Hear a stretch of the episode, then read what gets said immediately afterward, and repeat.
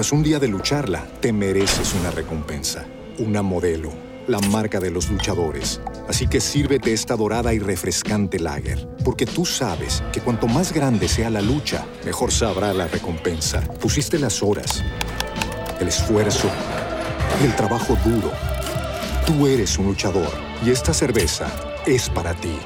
Modelo, la marca de los luchadores. Todo con medida, importada por Crown Imports, Chicago, Illinois.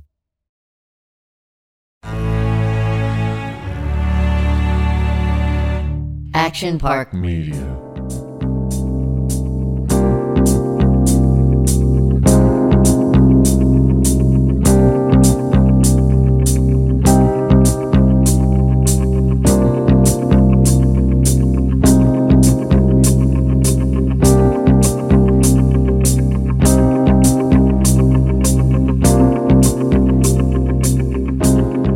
Everybody, welcome to Dom's Den. Today's guest has spent over 30 years in show business as a writer, producer, and showrunner. He's been involved in a long list of successful shows such as 24, Hawaii Five-O, MacGyver, and Magnum PI.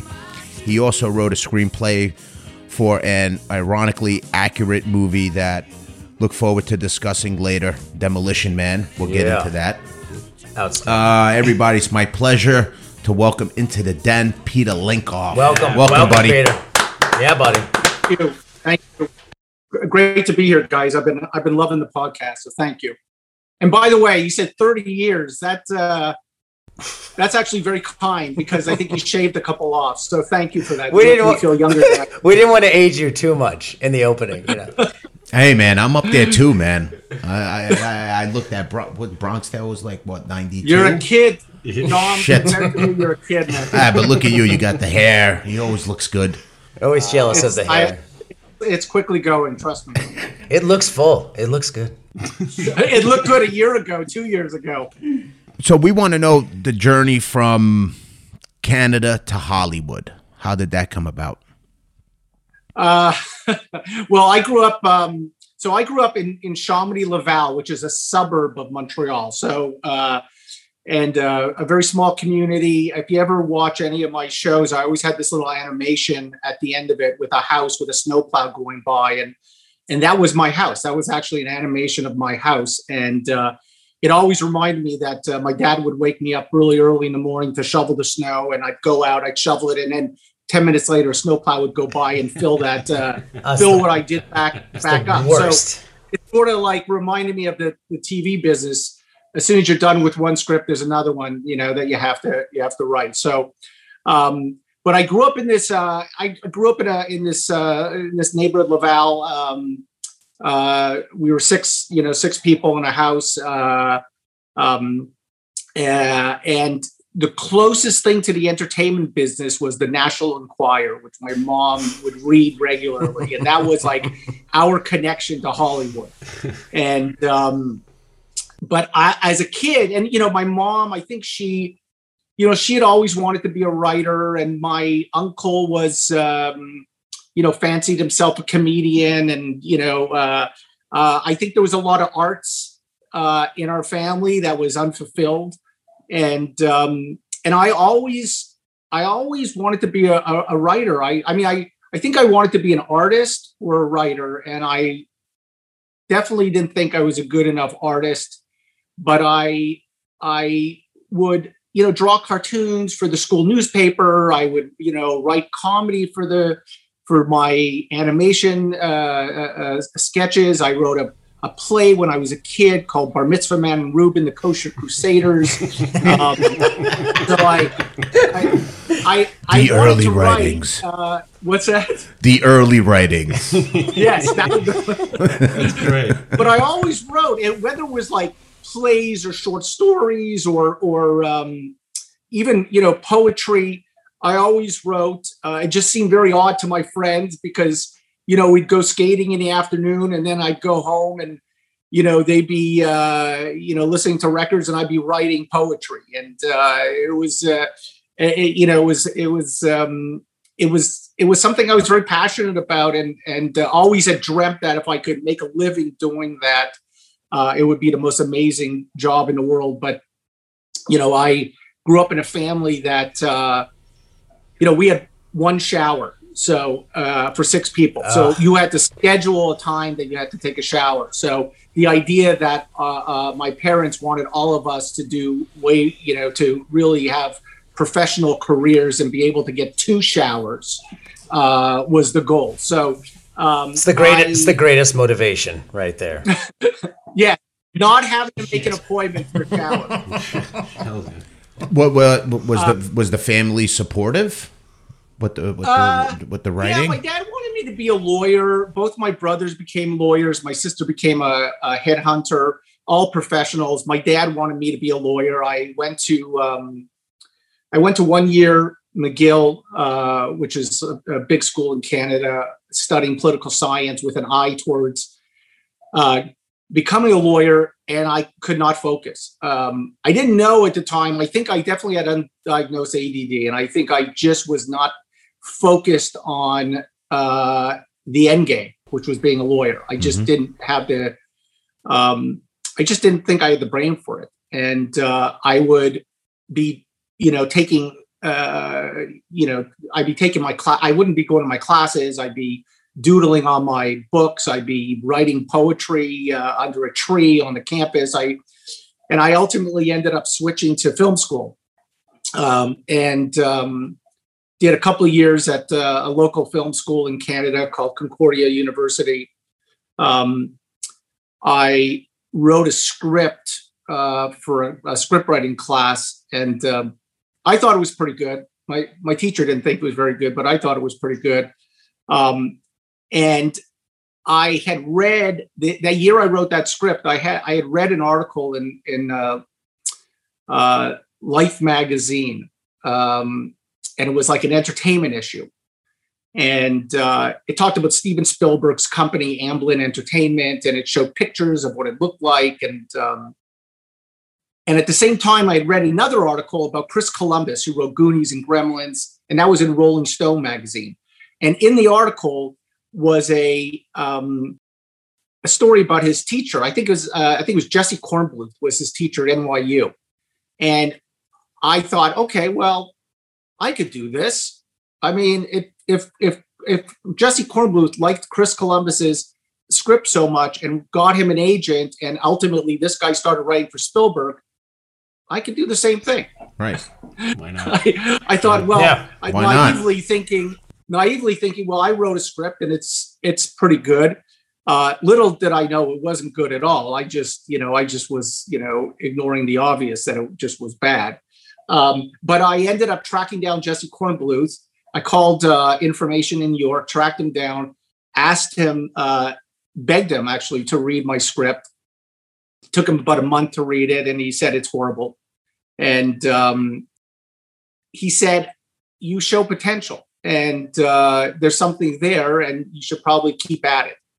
And that was the little sort of that That's was what you needed. spark Yeah, the spark. yeah that i needed for somebody to think like okay well maybe with a little practice and a little you know um you know grind this this you may get it um ended up uh going to take a summer course at ucla a friend had recommended me taking a summer course there uh and uh so i went to la with that script by the way uh, which I had rewritten. I had done a little bit of a pass on it, but I went to UCLA, uh, took a course there. I think it was the summer course was eight classes, and I went to about three of them because I was so like I was so crazy about being in LA and seeing things and just experiencing, you know, the city that I just forgot about the classes. Uh, and um, and then I realized the summer was coming to an end, and uh,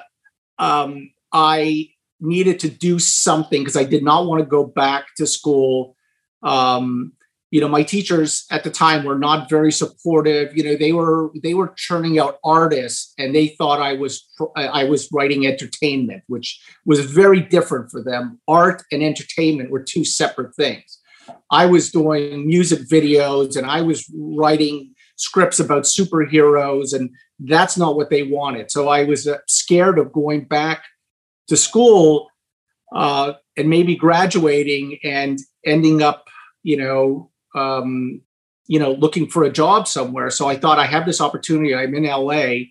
Uh, I'll look for about three or four weeks before uh, the summer was coming to an end.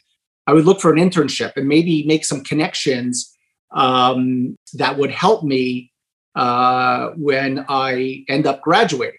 So I found on the UCLA had this board of internships, and I found uh, a production company that was on the bus route uh, down Wilshire Boulevard. Um, so I, and that was, I didn't have a car, I didn't have any way to travel. So um, I used to take this uh, bus a couple days a week to this producer.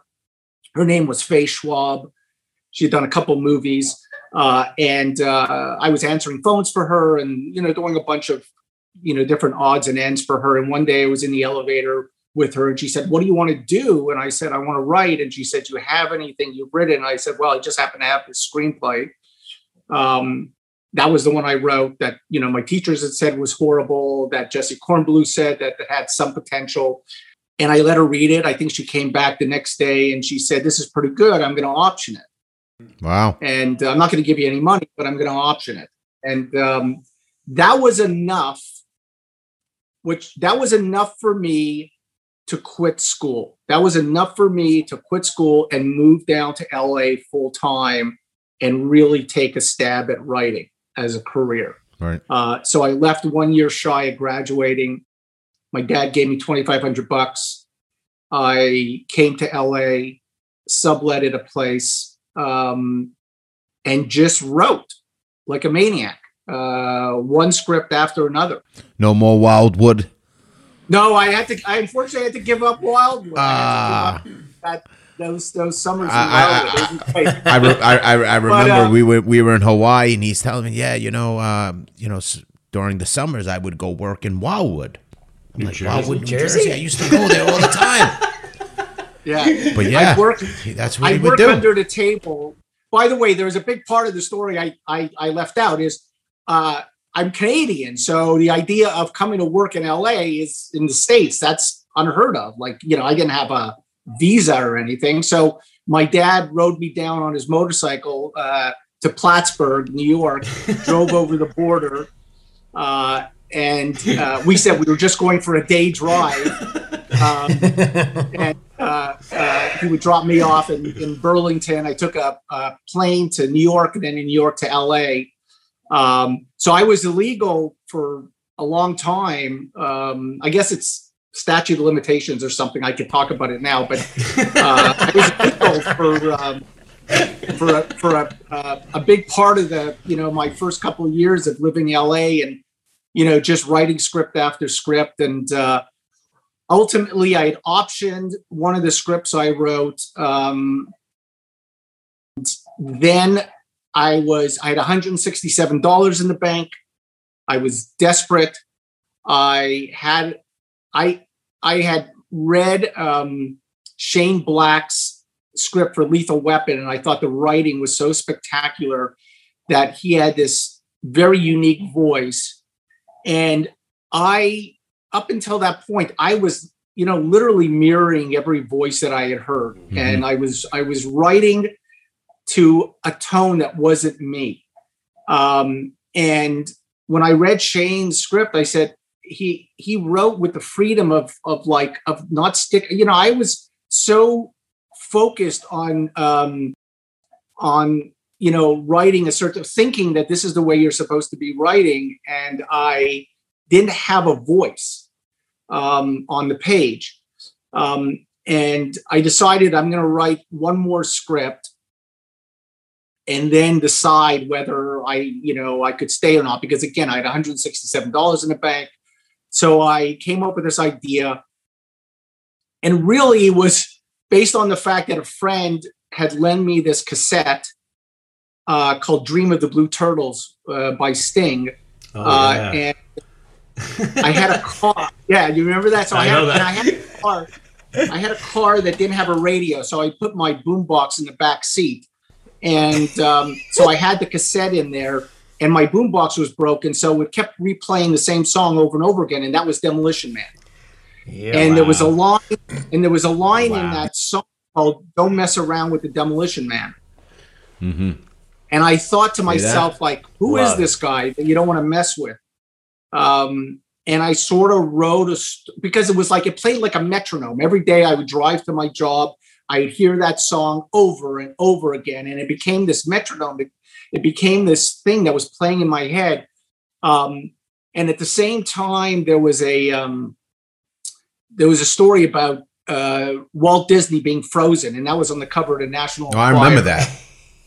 Yeah, you remember that? Yeah. Cryogenics, Cryogenically yeah, frozen. cryogenics, I think yeah. he's still there. He's still there. I- he didn't go anywhere. So is Ted Williams, right? We haven't figured out how to reanimate So him is, yet. but so is Ted Williams, I think, right? I think just Ted's Is he? head, just his head. Just the head. They're yeah. It would Preserving be his nice- brain. It would be nice to get to meet him now. Um, but I so I came up with a I came up with something that sort of was a marriage of things that I liked. You know, a cop. You know, something in the in the in the cop world and science fiction and you know uh, cryogenics and um, so I came up with this pitch, and it was uh, right before Christmas, and uh, I had met and this was through a cold call. This is i was very you know i was i was going to do anything to get my scripts read back in the day. So uh, i had met an executive who worked for joel silver uh, and i called her up to see if i could come pitch before christmas time she said i don't have any slots open i said can i at least pitch you you know give me five minutes let me pitch you this idea and i pitched her demolition man and, and i really like pitched my heart out at the end of the call she said i don't get it and uh, she said "Merry Christmas" and hung up, and uh, Jesus. I was devastated. Uh, I know, I know that feeling. Yeah, yeah. I know That's that happened feeling. many times, by the way. Um, But And- it did. Intro- it did. The Demolition Man. Oh no, he's gonna get there, and I want to know what happened next. Okay. How long does it take to I- rebound from that? I want, I, I just wanted to prove her wrong that the idea was solid. So I went to Florida. I went to go visit my parents uh, who were there for the winter, and uh, I saw them for about a week, um, and just buckled down and wrote the script in about two weeks.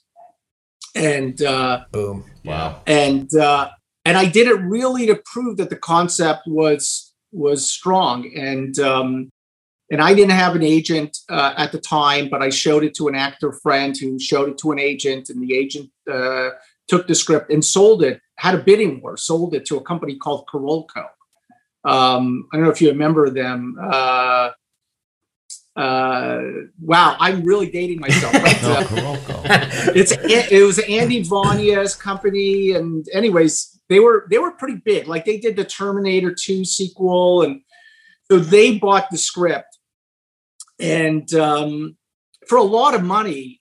And I I went from you know driving a salvage vehicle to now uh, at least on paper, I was going to, you know, have money to actually buy a car and, and be able to eat more than one meal a day. And Yeah. you know, all of a sudden.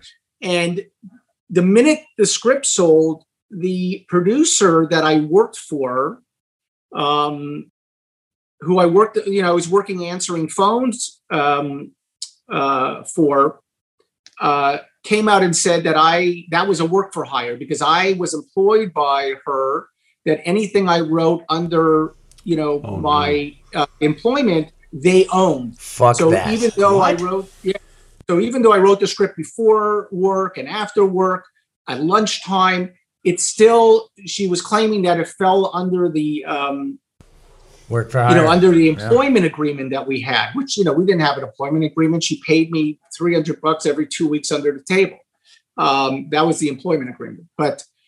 So the minute Carolco found out that there were, you know, that there was, it was going to be uh, uh, an issue that they would have to attach this other producer, they dropped the project, and um, ultimately, ironically, it ended up going back to Joel Silver, who I originally pitched it to a year earlier, That's amazing. and he got uh, everybody paid off and got Warner Brothers to buy it, and and uh, it got made, and then all the money that they paid that producer came out of my fees, so I ended up making real small amount of money on that movie, um, and uh, but it it it was you know it was the greatest thing. It, it's um, having one hundred and sixty seven dollars in the bank is a great motivation to. Uh, to do something uh, that could change your life, and it, and it definitely did because it got me so many jobs after that, and people are still obviously still talking about that movie to, today. So Oh yeah, Legend, there's so much Dom. Go into it. We're talking so much. I, about I this. mean, you introduced the world to Sandra Bullock. Mm-hmm. Right? Well, you know, it's funny. There was another actress who was playing that role, and after a couple of days, they realized the chemistry wasn't working. And Sandra Bullock had just done a movie called Wrestling Ernest Hemingway, and she had a, a deal to do a second movie. And they literally, you know, within hours of looking at dailies, they just, you know, put her in the movie.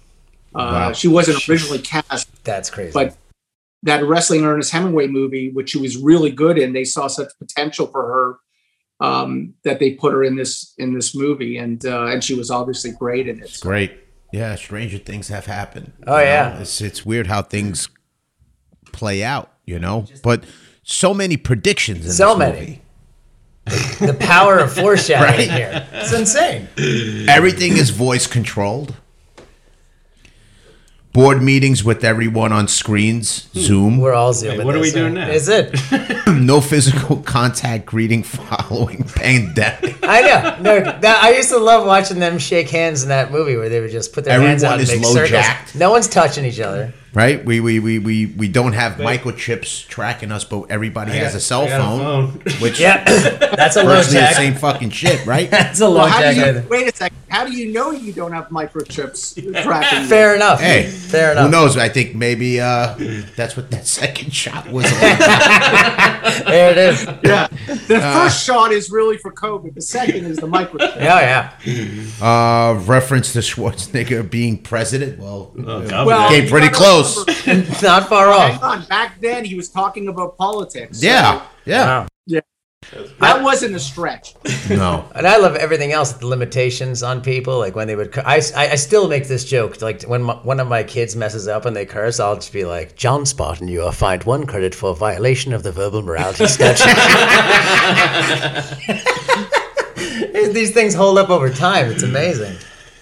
That's Yeah. fun. What- The three uh, seashells. Everybody uses that now, don't they? Oh, of course. Oh, no one knows how to use them, but we, we, we use the reference. But I mean, where do you start? I, I I went down a wormhole, okay? When I knew we were interviewing Peter, I went down a wormhole, okay? and I actually found out that there are several different theories of how to use the three seashells. And the, the one I found actually had illustrations, and it said you take the first, this is rough. They said you take the first two seashells and you use them as chopsticks to collect the fecal matter together. And then when that's done, you take the third seashell to clean up the remainder. Now, the one thing that people, uh, first of all, that's insane. But the one thing I don't understand is people are then disposing of these seashells in the toilet. I don't, I don't get that. I don't know a toilet that can handle I three think you need to take up pottery. It's a futuristic toilet. Got a garbage I just love that there's people out there figuring out how to do this. It's amazing.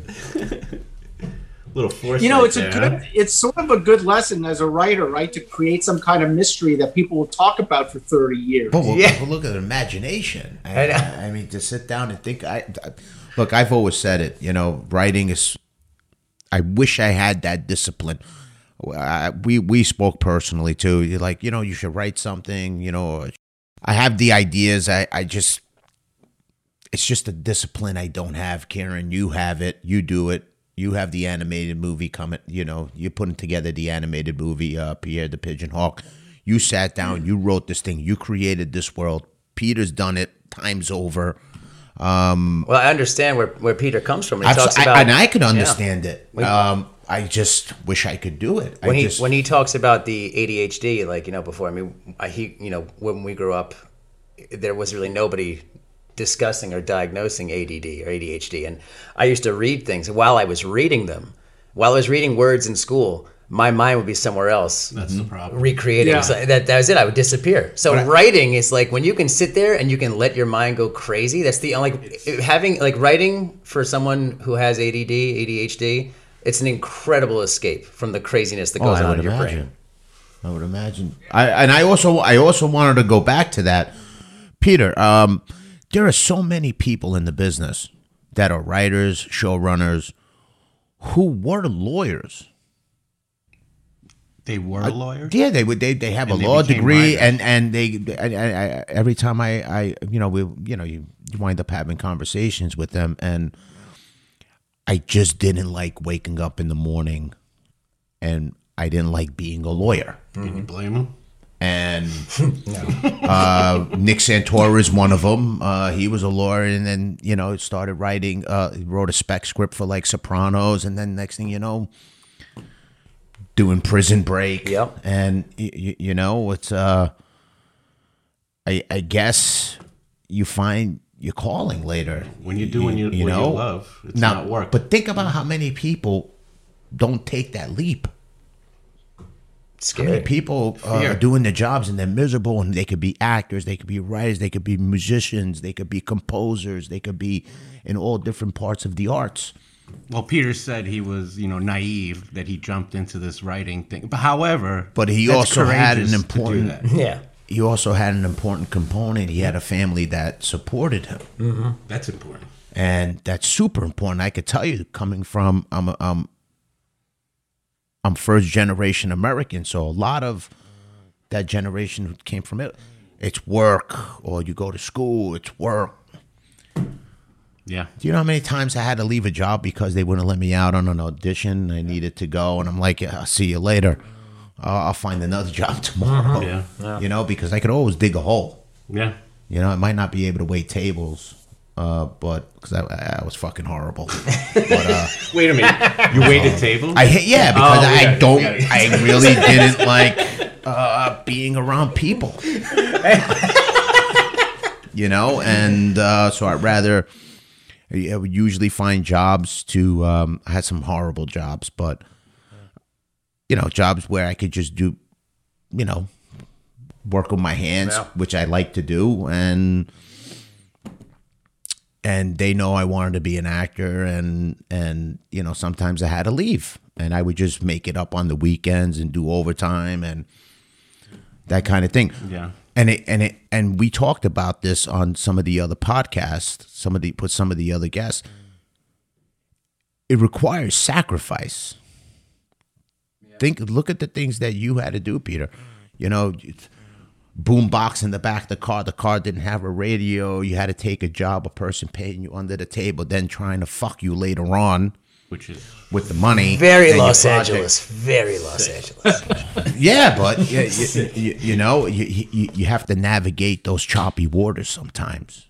You know, and it's it's um and this is for people who are trying to get into the business and and have this have these preconceived notions of of what it is.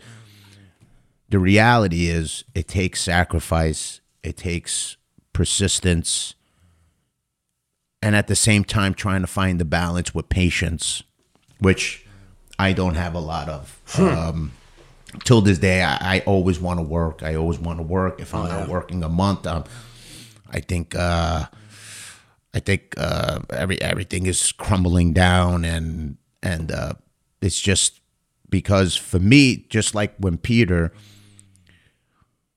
when his his friends were listening to records and he was writing his poetry, that and I, you know, I'm not a psychologist here, but that's therapy for him. And me Yeah. auditioning, working on a character, building a character, trying to find all these different colors, that's my therapy. And um, you Que- made it. You know? question question for you, uh, Peter. At what point did you have a conversation with her? What was it like when that project went back to Joel Silver and you got to reconvene with the people who passed on your idea originally? Yeah. Well, the executive who passed on it, it wasn't there anymore, so I didn't get to Oh. But uh, I don't, I don't think I, I, uh, you know, look. To be honest. What's be the honest, time frame? probably What's that? What's the time frame from Christmas to, About to I, uh, uh, from Carolco to Warner Brothers, Yeah. a, a year. We started going to gone? depositions. An executive gone, Gone, in yeah. a year. Yeah, Gone. yeah, yeah. See And you she- It was a long term, long, long term. Uh, it's a brutal business. uh, that was that was uh, that I picture. But to be honest, I don't think I did a good. When now that I think about it, uh, I don't know if I did a good job pitching. I probably didn't, uh, and it probably was so convoluted that she had every right to say no. Um, but in my mind, I saw the movie. I I saw it. I just felt like I got to sit down and write this thing and that was going to be my lethal weapon. That was going to be in my voice. Uh, I even, you know, it's interesting. I, I, when I had the script sent out, uh, it w- it said Demolition Man written by two EXL 308 and that was my license plate number because because I didn't want anybody in the business confusing Peter Lenkov, the guy who was an assistant to a producer. I didn't want them. Con- I wanted them to read the script as if it's this sort of mystery writer, as if it's this um, per, you know somebody who uh, is really a professional and not a guy who's answering phones and you know and um, and uh, getting coffee at a production company. I love that. So um, there was a little bit that little mystery. I think also helped. It got people to read it right away because it went out with a very you know sort of interesting cover page, uh, and I think that helped. Wow. So cryptic. Um, yeah, you know, Dom, I want to go back to something you said about you know. Uh, I think I think that I definitely was very naive, but I think that what the biggest fear for me was what I'd be doing if I wasn't writing. Hmm. And there were so many signs that told me to pack it up and go home. You know, I had gotten a job moving beds at the AFM. You had to go to Santa Monica and move mattresses out of rooms so those rooms could become offices for the mm-hmm. AFM. And on my way there, they were paying me $125. On my way there, guy hit me, didn't have insurance the cost of the accident was $500. So I was, I lost $350 that day. that should have been a sign, go home. Uh, my car, my salvage vehicle. Now I didn't, I wasn't smart enough to look at the pink slip when I bought the car and it said SLVG. I didn't know what that meant. Um, but one day the transmission was busted and I had to go from La Cienega and Wilshire all the way to Hollywood Boulevard in Sarnia um, in reverse. And it took me two hours. yes. I, true true story. Make I, a note of that in the time the time because that's that's gonna be a clip. Well reverse still works. In reverse. I would drive a block, stop. pull the Chaz Palminteri. What's that? You pulled a Chaz Palminteri. Yes. Sonny. I love it. You're stopping up the car. You're pretending that you're looking for parking spots. I would look for, fucking great. for a parking spot. Then I would drive another block. I didn't have the money. First of all, I couldn't leave the car overnight at the office. You weren't allowed to. And I didn't have the money to get it fixed or get it towed. So I drove it back uh, to um, where, my apartment that I was staying at, parked it outside, uh, and then started taking the bus to work until I got money to fix the car. And the day after I parked it outside, I come outside and the window's smashed. Oh, wow. So again, so many All the signs. signs. And they, and they yeah, stole and they stole the boombox. no, I would take the boombox. I would take the boombox out at night. I'd bring it in because and I would actually I after my car the, the window got smashed, I used to leave my windows down because I just figured it's easier to um, you know it's easier just to have them go through the car if they wanted something than uh than break it yeah, and, yeah. get a new window. window. yeah smart no radio i mean what are they going to take now dom we uh you got to share this because again just to, to you know segue from the demolition man. Right. Um dom this oh uh, yeah. yeah this is great. so there's uh there's a there was a, a a great article by mick lasalle.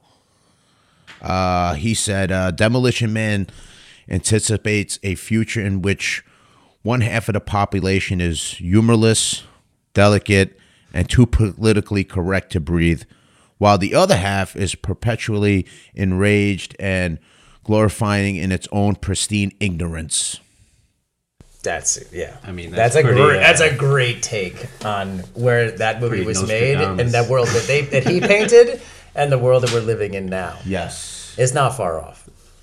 Almost 30 years ago. You imagine 1993 that movie came out. Yeah, I mean, the you know? irony and all that, you know. Well, you think it's actually been 30 years because it was written a couple years before yeah. that. So, yeah, so yeah. It seemed wow. so insane at the time.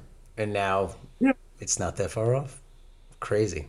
So, so, Yeah. so then you you you you go off and you write on you're you're uh you're writing on 24, right? Yeah, that was there was a big gap in between, you know, Demolition Man, which I sold. I think I was like 24 years old. sold old. other movies and Uh, yeah. yeah, there was other. Uh, I did a lot of rewrites. I did some pilots. Uh, um, uh, I did um, La Femme, a show called La Femme Nikita, which was really my first TV job. The old La Femme Nikita, not the one that you guys know. Oh, No, I was in I was in high school. I, I watched. Sometimes I'd watch it late at night, and it may or You're may not have been muted. Going through know. puberty. you were using Retin-A. I've heard that before, actually. That's funny. Um, yeah, so there's yeah, and then I um, so the, Joel surnow who created 24, sorry, who created 24, also created La Femme Nikita, uh, and I worked with him for a number of years. And uh, when he um, was doing 24, he uh, was kind enough to invite me uh, Did- on that show as an EP. What So season? What season of uh 24 did you work on I think it was season four. Okay. Uh, So when yeah, I season, you weren't there when I got there. Well, when I did that guest no, spot. no. Okay. Yeah. No, I was there. I was only there for a season, and then I went to um, CSI New York, which uh, I, I ended up on that show for about six years. You know, it's interesting about 24. 24, I looked at it like the Yankees. Uh, you, there, everybody on that staff was an executive producer. There were no staff writers, uh, and they were all like heavy hitters. You know, Howard Gordon, and there was Steve Kronish, and Mhm. uh, Joel and uh, Bob Cochran. They were all guys that had their own shows, um, and uh, and then me. And uh, I really learned so much from them, and um, and it was a it was pretty amazing because each one of them, you know, could could carry or run their own show, and it was just this bullpen of of like Yankee greats that you would go and work with every day. Was it was a lot of fun.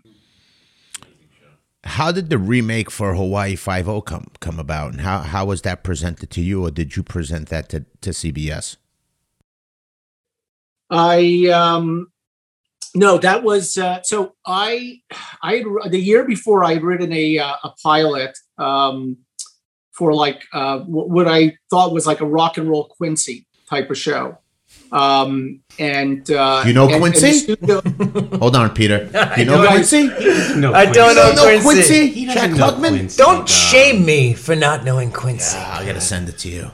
I knew La I Femme. should, Nik- I knew La Femme You say you're ninety percent sure? I'll get you that ten percent.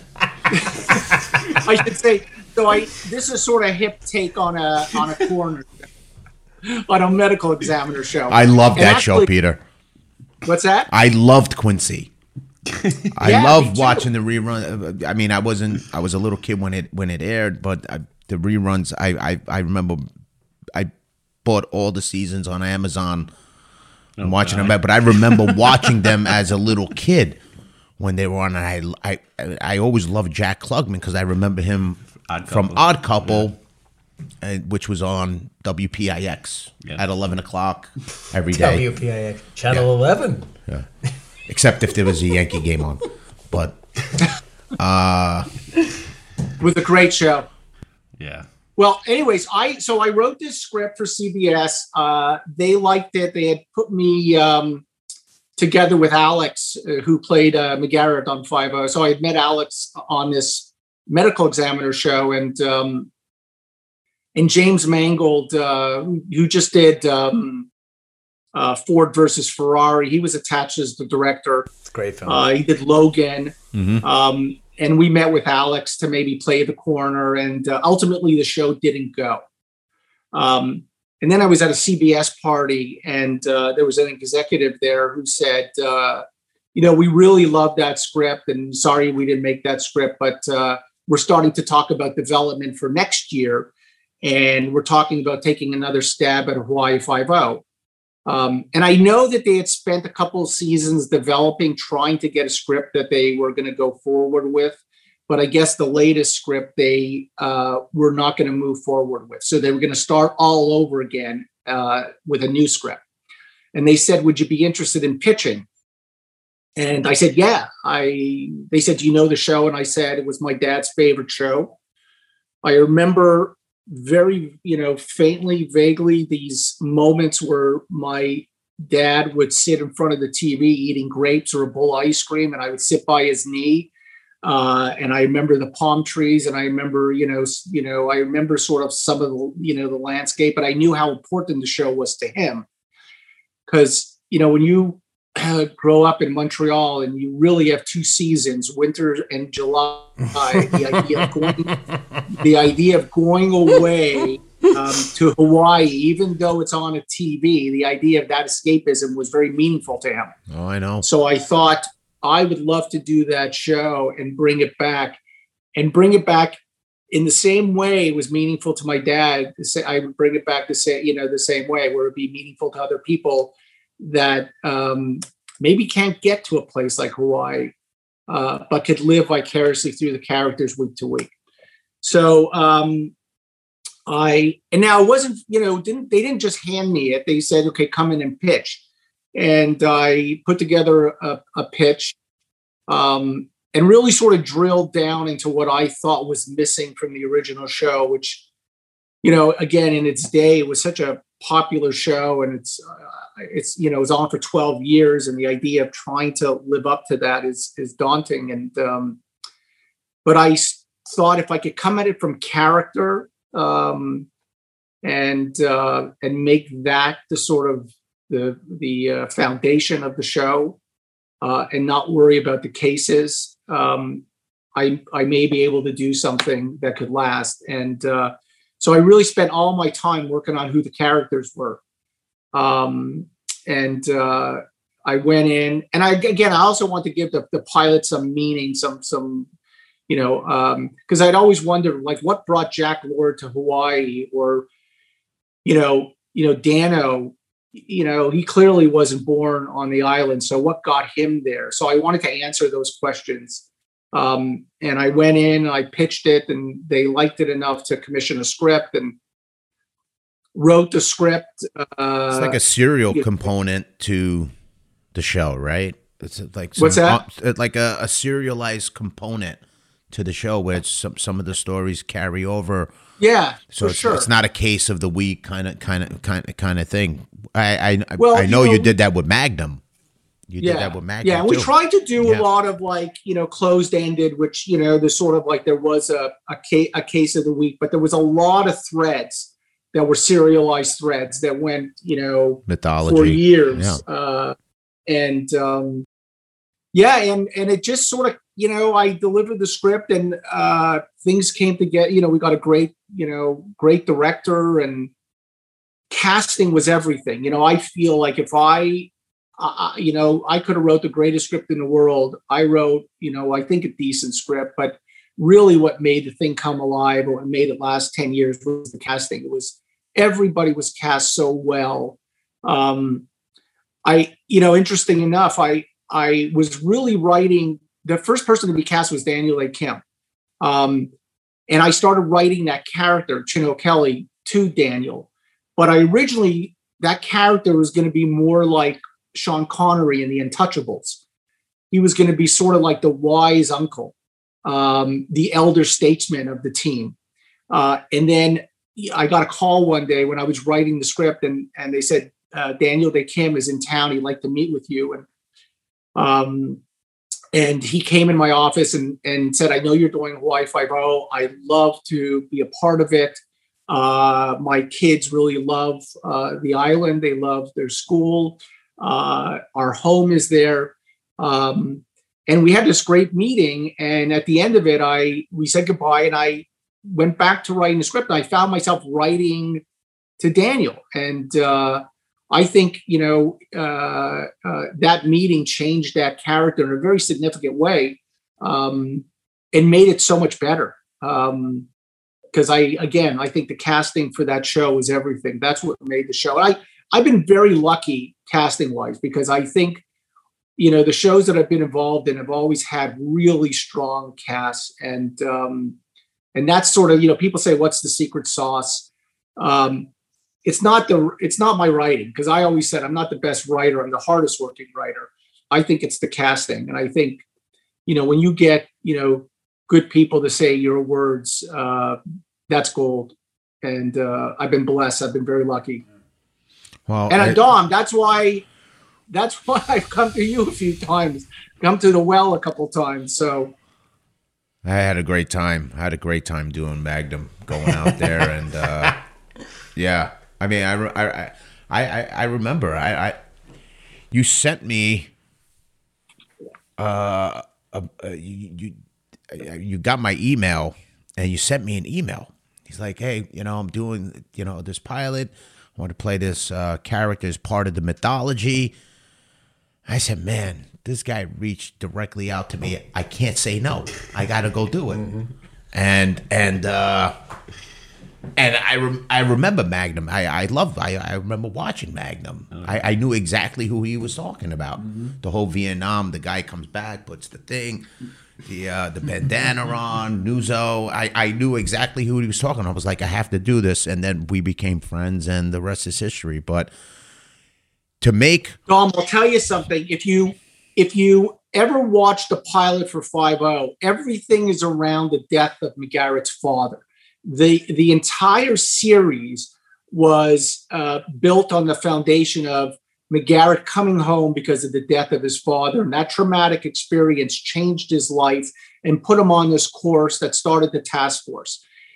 Nuzo, the character you played, had a very similar impact on the vision, you know, the vision that I had for the show, which was Nuzo's death was going to be a huge part of these guys and their lives going forward.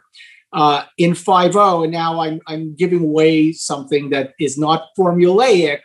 It may sound like it, but there was a uh, there was a connection between father and son that that show was about, and that really, and I'm talking about Five O because it was about me and my father watching that show. So the series, you know, when I brought it back, it was really grounded in the idea of a father and his son.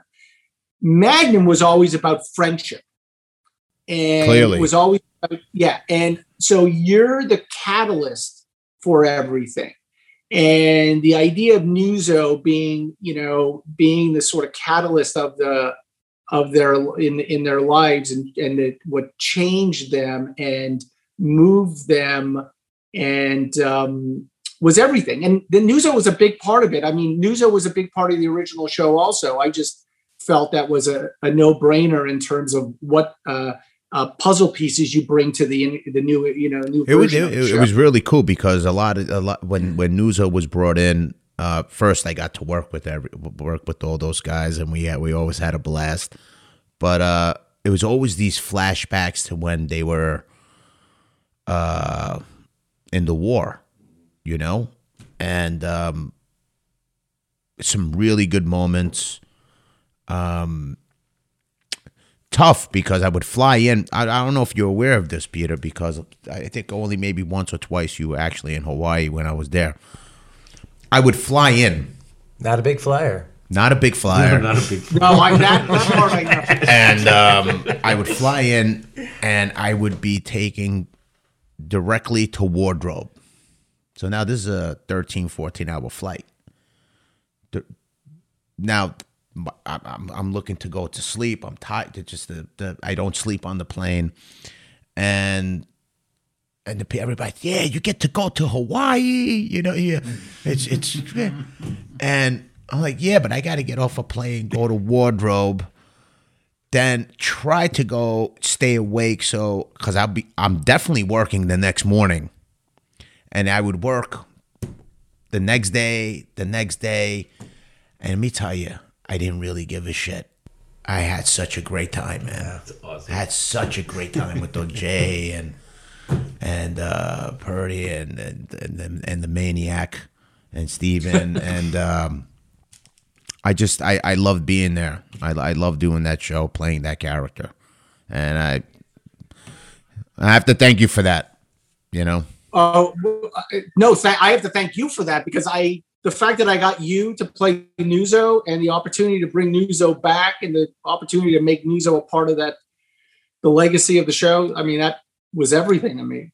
But I want to say that we had such a great time during the pilot, we went Turtle away Bay. to that. Remember, we went away to Turtle Bay, and it was like you, me, Zach, uh, Steven, and, uh, Maniac. and Jay, and we stayed. Um, we stayed in that one suite, Yeah. um, and uh, it was that was that was great. yeah, that, that was villa. great. Yeah. It uh, was such a great yeah.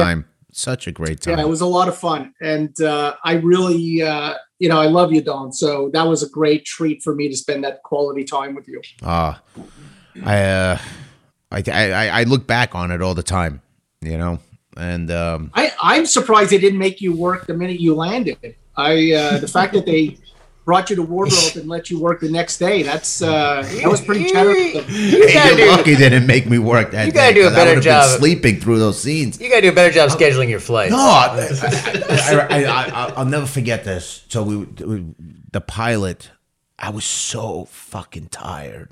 That's a long flight. I wa- I just I was so tired, and I remember going to sleep, and then I woke up at eleven thirty,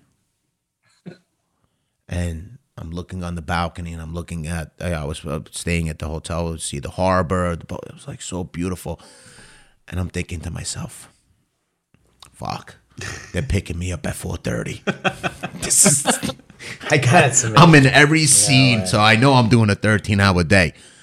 Um, and I got through that first day, but I got to tell you, I I had a great time because we had the ceremony when we are doing the pilot Yeah. the first day. I shot the first day. We were shooting the scene on the stage and at the the POW camp. Yeah, I was like, wow, this is great. I had such a great time, such a great experience for me. How long were you out there um, for? I would have probably never went to Hawaii if it wasn't for Peter. Oh, really? I, yeah, if it wasn't for Peter, I You'd probably. never I, it's too fucking far, man. you don't even want to fly to friggin' There's uh, no train that goes yeah, to Hawaii. I, I, I love Australia. Yeah. you ain't- don't you see ain't me going on there. a plane going to You Australia. ain't gonna see any pictures of Dom holding the koala. any movies in Australia. Yeah, I mean, if I got to do a movie, if I got to do a movie, I, I'll suck it up. But uh, it's uh, it was Well, you, you gave me the greatest gift, Dom. You really did. That Aw, character man. was fully realized. The character was great, and I think you really cared in that pilot. Uh, and you you you knew what the you know how great a loss uh, your character was to to the other characters. I mean, it was really, really, really a huge thing for the show. No, I just want to ask just one question because it's like we love this show because we get to interview people that are you know either behind the scenes or right you know in front of the camera all this time, and we get to meet the real people. You know, we get to show the world who these folks are and what drives them, where they started from, and where they got to. And in this day and age where there's this, you know, it's so much about cancel culture and people just read articles. They don't get to know people about for who they are. They read the articles and they make their judgments. Now you had such an amazing run at CBS, running all these shows. And then this giant bomb gets dropped in your lap last year. And now our guests are getting to listen and know who you are and figure out, you know, the kind of person you are. But what has that experience, what has that meant for you that you've gone through over the last year? Well, it's a good question. And I really, you know, I haven't really talked about it uh, since it happened. And um, it's humbling, it's scary. Um, you know, you spend uh, every, you know, every free moment thinking about it. Um, look, here's the thing I, I had an amazing career. Uh, I was so lucky. I mean, the fact that I got to work as long as I got into work and and done something that I love, truly love. I wish I had a hobby that I loved as much as writing, and I don't. It's so pathetic. Um, I love great. I, I I love what I do. Um, and you know, I hit a brick wall at hundred miles an hour last year. Uh, I was blindsided, but you know, I also have to look and you know, you spend a lot of time reflecting. I I uh, actually, for the first time in my whole life, I had time to actually talk to a therapist, go for walks with friends, and better understand myself. Now, I was definitely a, uh tough boss. I demanded excellence from people. I was a serial micromanager. Um, I it took me uh, way too long to learn how to delegate. Um, and that's frustrating for people. You know, Yeah. it takes away their power when you're making all the decisions and you're rewriting all the scripts and you're saying no to every idea that comes through the door. That's frustrating for people. Um, and, you know, I never really took that into account. I just wanted to keep, you know, the, the machine moving. Um, I did what I thought I needed to do to keep the show going. Um, in hindsight, now there's so many things I could have done better. Um, but I know I was I was a tough boss. I had you know I had a you know most of the time 90 you know 95% of the time an idea came into the room into my room uh, and I would I would pass on it. Uh, I was very specific with the stories I wanted to tell, um, and you know it was just that was the way it was. And uh, I you know I rewrote. Uh, I didn't have the patience, I think, to um, allow people to get their scripts to a place where um, they could go before the cameras. I would I would probably you know, uh, for the most part, after one, two drafts, I would take the script away and I'd rewrite it. I just, I should have had more patience for that. Things that I, I did, I think I did, and I didn't um, know what the, what, you know, what the long-term effects were of them. You know, the thing that hurt me the most, because I know, I know I was a tough boss. You know, it's not like somebody didn't say, you know, Peter's a tough boss. Um, so I knew that. I was aware of that. Uh, I knew that my expectations were high. Um, I knew that I, you know, look, I'm not perfect uh, by far. There's so many mistakes I made uh, uh, in my career, um, but I always tried. Uh, and you know, the article that was in Vanity Fair didn't talk about all the people that got their breaks, all the assistants that got their first scripts, uh, all the good, because that's that's not a story. Um, um, every you know everybody that you know um, uh, uh, moved up um, that started as a PA that became a writer or you know moved up from assistant editor to editor. All the there's 900 people that work for me, not 30. It's 900. Um, you know the thing that got me through uh, this whole experience was everybody that reached out uh, the crew who I still talk to regularly, the cast who I talk to regularly of all the you know the shows, that really helped. But I had to spend a lot of time, you know, and I even went obsessively through emails just to see what what did I do and how did I do it wrong. Um, and I'm learning so many lessons uh, with regards to you know the mistakes I made.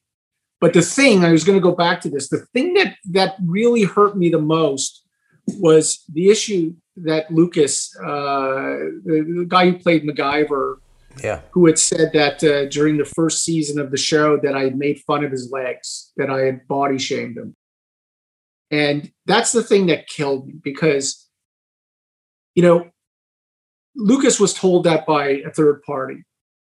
Um, I worked with him for four years the idea of that, and again, his feelings are so important here. The idea that he lived thinking that I said that for four years and never said anything, that kills me. Yeah. Because if you look at my social media, uh, I treated him like a little brother. He was, I was a champion of him. Uh, I even hired his manager, who had one client, which was Lucas. I hired his manager uh, in his office. His manager's office was about 20 steps from mine to make sure that I had a direct line to Lucas and and that I made sure that because look, doing a show, being the lead of a show is really tough. Um, and the idea of knowing uh, when there's going to be a problem or anticipating a problem, that's the key to good, you know, keeping the show going. So the manager really was in my ear daily. Um, and he worked for me. So the manager worked for me. So I knew what was going on day to day, and I had never heard about this situation. I feel that if I knew that he had felt that way, and he said it happened season one, I think I could have gone, flown down to Atlanta, had a conversation with him, and we could have resolved that, that you know, w- with a hug and and you know a dinner, and and it would have been over. But you know what kills me is that he you know, thought I said that and and lived with it for four seasons, and um, finally, you know, finally spoke up about it. Um, so that's you know that's you know the the other stuff that's you know that's you know the price you pay for making mistakes. Uh, that the thing with Lucas, that's that's the thing that hurt me the most because I was really blindsided. You know, we were really super close for so long. Um, and that's the one that came completely out of the blue. Uh, and um, you know, I still, you know, I, you know, I still can't, you know, wrap my head around it because I, I feel like, you know, the idea of living thinking your boss, you know, made fun of you, you know, that's hurtful. Um, I get it. Um, I just wish that I had known so we could have resolved it, you know, four years ago. An open line of communication would have. Uh... Yeah, and I, I yeah.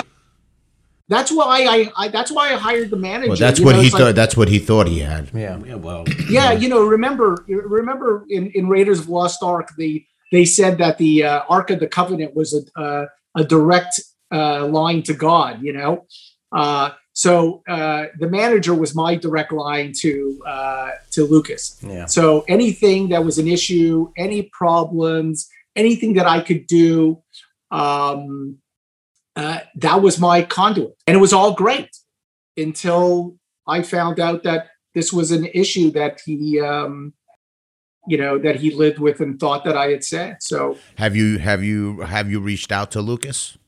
yeah, I sent a, I, I talked to his manager and, you know, I sent him an apology. And uh, again, I, you know, look, it's, I don't know if it's, it's, um,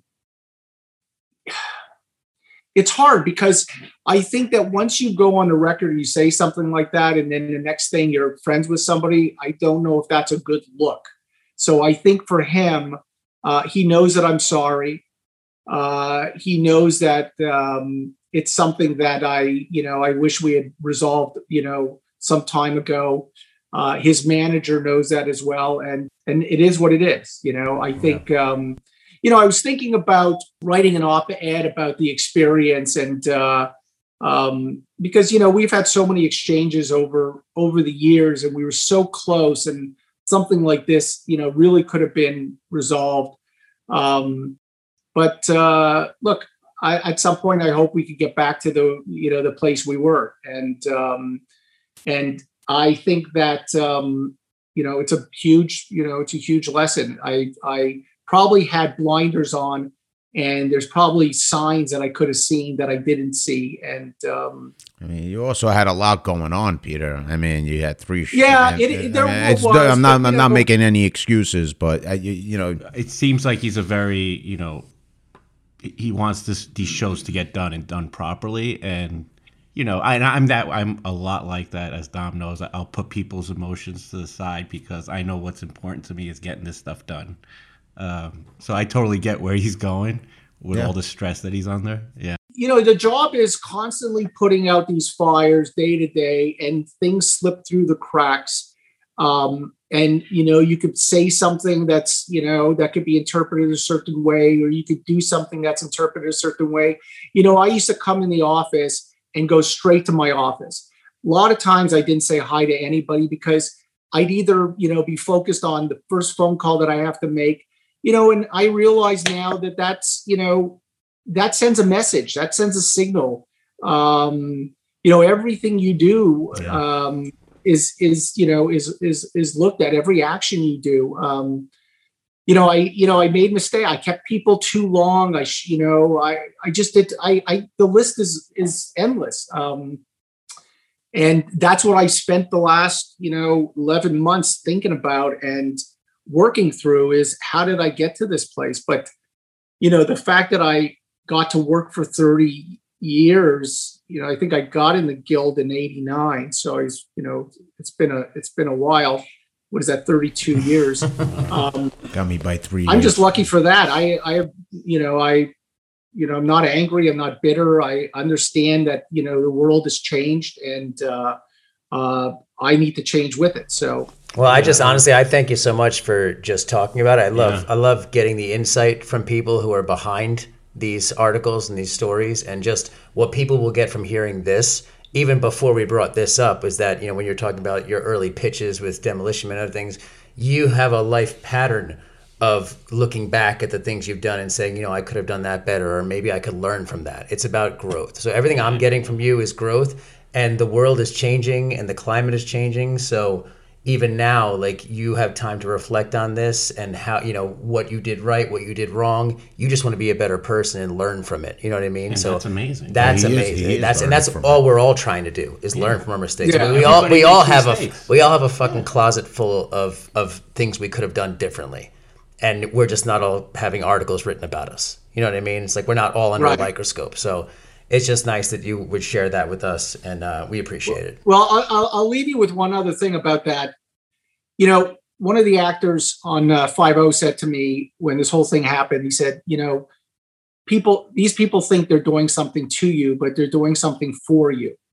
And it didn't that didn't land with me at first. And what I realized over time, and, and all the reflecting and getting to sort of reconnect with my family something that I really was, you know, not very good at because I was so busy. The idea of taking walks with one of my sons every afternoon and I realized that it's it is something for me because it, you know, like you said, you it makes you a better this kind of experience, this trauma, if you process it the right way, makes you a better person. And I think allows you to grow in ways you never would have grown. If I was on that hamster wheel, I, I used to say this. I said I was going to either die of a heart attack in my car on the way to the studio because it was an hour drive each way, or die writing one of these procedural scripts. Um, and that would have been really sad. and I think that I needed to grow as a human being. I needed to sort of take this time to, to like reflect on the things I was doing right, the things I was doing wrong. And I think this, as bad as it is, and I don't wish this for anybody for it to ever happen to somebody, but you know, when I look back at the year, I've grown so much. I've learned so much. I've connected with my family and friends, and I've I've I think I learned how to be a a better human being and a more well-rounded human being. And Well, I I I, I, I, I follow you on Twitter, obviously, and and it's anybody who's listened to this follow Peter on on Twitter, and and you you you you, see it's all, all about his family. It's all about his kids. It's all about Wyatt's garage. It's all about. Um, it is. It, it, it is. It's it's family trips, trips here, trips there. What his sons are doing, what his daughter's doing. Enjoy it. Uh, it- that's that's all it is. It's, That's all it is.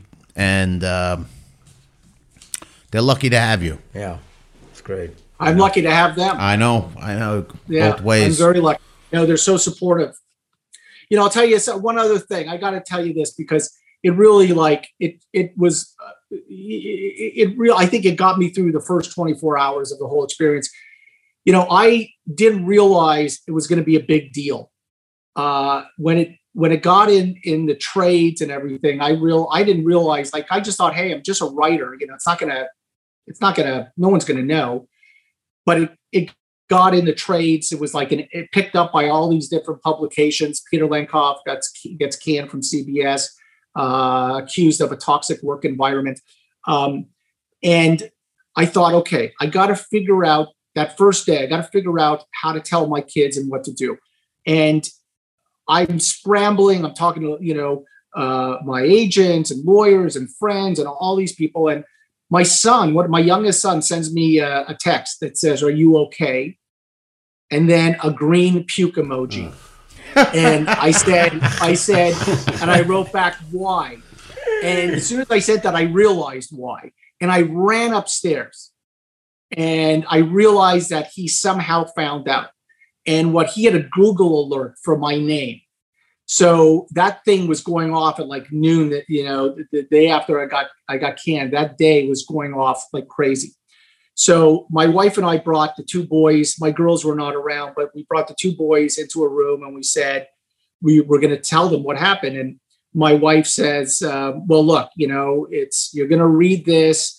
There's going to be a lot of things that are said." And my older son, who was uh, 14 at the time, says, Mom, you don't have to tell me who my dad is. Yeah. I know who he is. It's awesome. And I walked out of the room Yeah. and I was in tears. Yeah. And that got me through those first 24 hours because that's tough, you Yeah. know? Um, and um, I Can only imagine. Him I mean, saying that, him saying that, and then he made this video uh, supporting me on. He did this video compilation and put it on, and I didn't see it for a couple days. But people were saying, "Oh, what Sam did was so beautiful," and I went to the Wyatt's Garage, his charity website, and I saw this video, and that just like broke me. I was like in, It's in amazing. I was a mess, sobbing mess.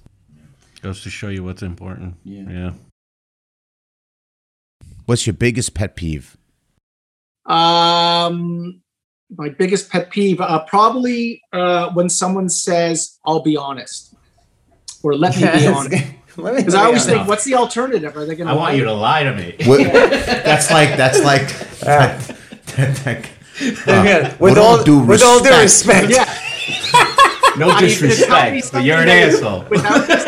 yeah, I might be a little out of line here. yeah. This is going Right. to come with complete disrespect. But that was Yeah. uh, Dom. Uh, what was that comedian? Dom Dom Imaginary. Uh, the, he had that. Dom he had that whole, yeah, Dom Irrera. He had that whole bit. Yeah, yeah. No What I'm gonna do to you is, uh, uh, you're up on you're up on a karaoke stage. yes, Peter, what are you singing? born to run.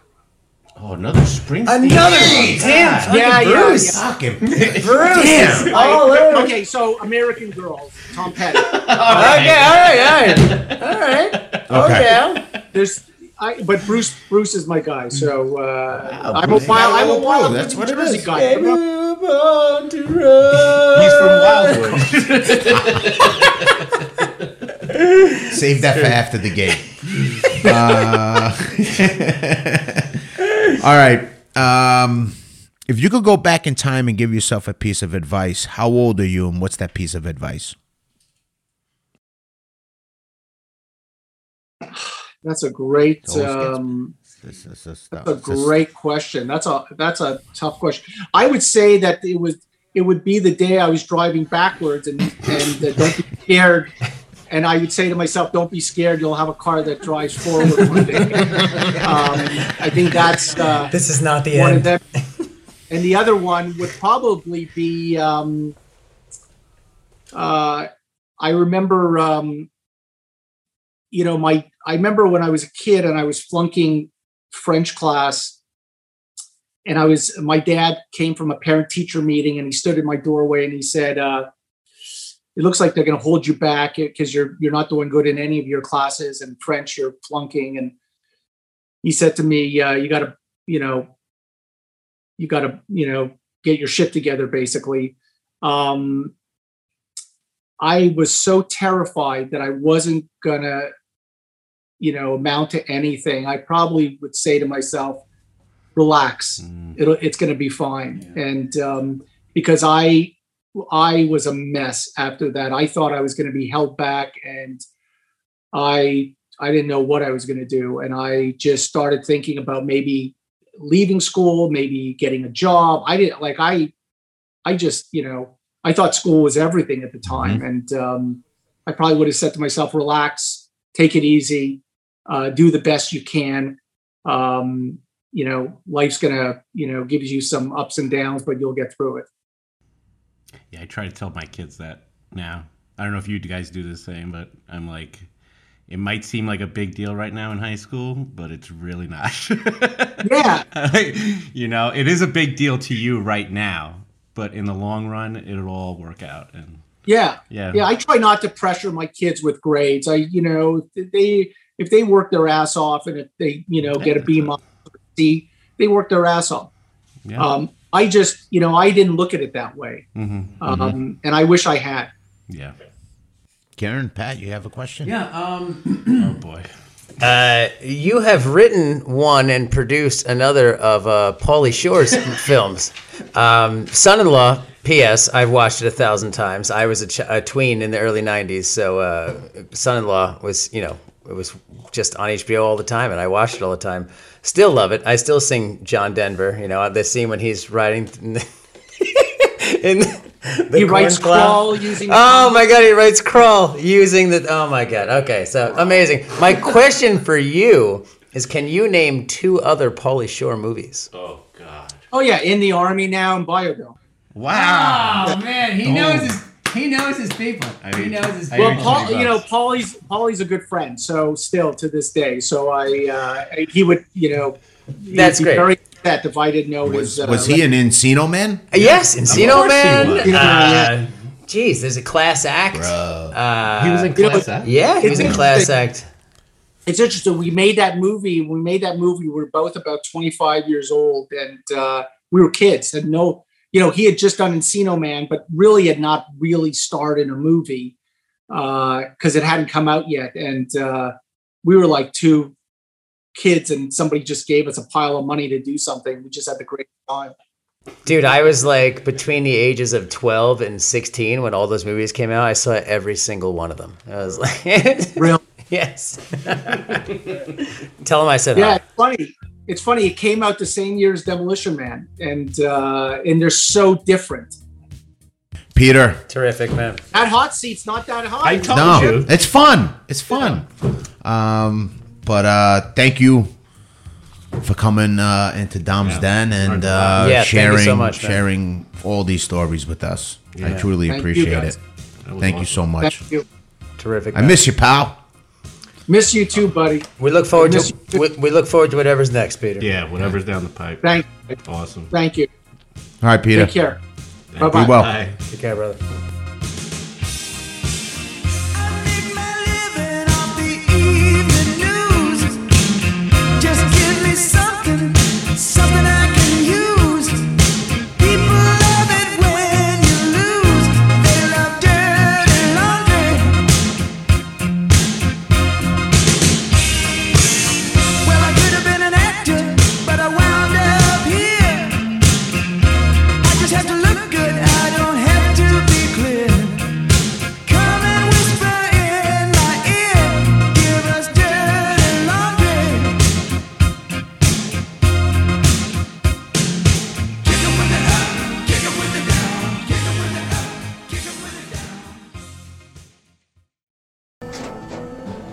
Tras un día de lucharla, te mereces una recompensa, una modelo, la marca de los luchadores. Así que sírvete esta dorada y refrescante lager, porque tú sabes que cuanto más grande sea la lucha, mejor sabrá la recompensa. Pusiste las horas, el esfuerzo, el trabajo duro.